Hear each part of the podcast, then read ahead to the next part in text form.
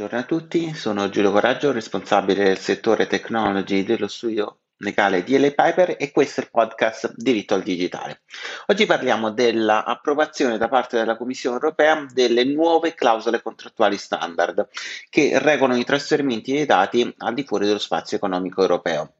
Le novità principali sono che in primo luogo vengono coperti nuovi scenari, le catalogue contrattuali standard affrontano i trasferimenti dei dati da responsabile del trattamento a responsabile e da responsabile a titolare. In aggiunta agli scenari già previsti, regolano gli onward transfers, i trasferimenti successivi, quindi quando il dato è già al di fuori dello spazio economico europeo deve essere fornito ad altri subresponsabili del trattamento, implementando un controllo su tutta la supply eh, chain che non era previsto eh, precedentemente. Eh, viene previsto un unico accordo per il trattamento dei dati aperto ai nuovi aderenti con una sorta di eh, clausola per adesione che può essere molto conveniente in caso in cui ci siano molteplici parti. Eh, vengono introdotti gli obblighi rilevanti per gli esportatori dei dati nella valutazione eh, del eh, data importer. Non vengono espressamente previste delle checklist di conformità, ma bisogna garantirne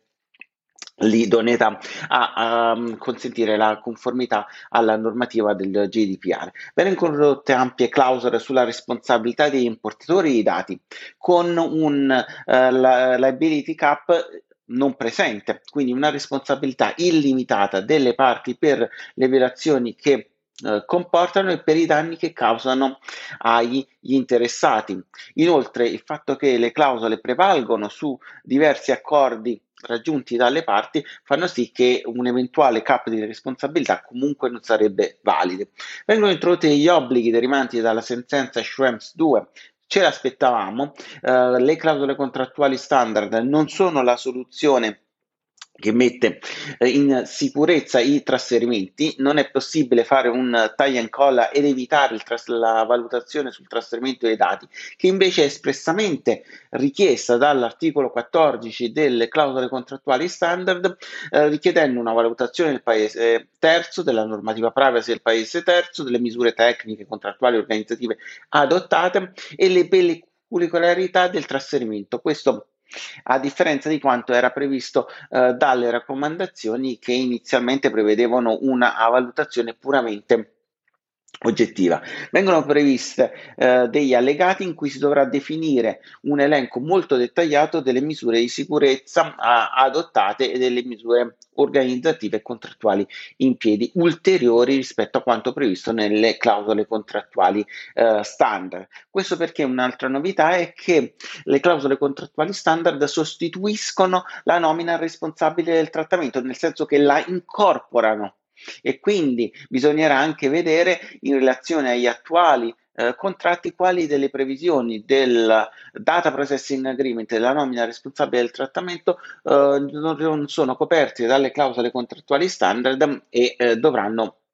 rimanere in un accordo eh, separato. Il tempo è poco, eh, le clausole contrattuali standard entrano in vigore 21 giorni dopo la pubblicazione sulla Gazzetta Ufficiale, successivamente per tre mesi c'è la possibilità di scegliere tra l'adozione delle nuove o delle vecchie, su, eh, ma nei 15 mesi successivi bisogna sostituire tutte le clausole vecchie con le clausole eh, nuove. È necessario evidentemente avere un piano notazione in mente, identificare gli scenari, identificare i modelli che sono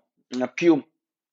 utilizzabili eh, perché le clausole contrattuali standard sono modulari, eh, richiedono delle scelte e quindi bisogna avere una posizione coerente nelle diverse eh, giurisdizioni. Eh, bisogna evidentemente avere un, anche una metodologia per la valutazione del trasferimento dei dati al di fuori dello spazio eh, economico europeo, questo era un qualcosa che alcune aziende avevano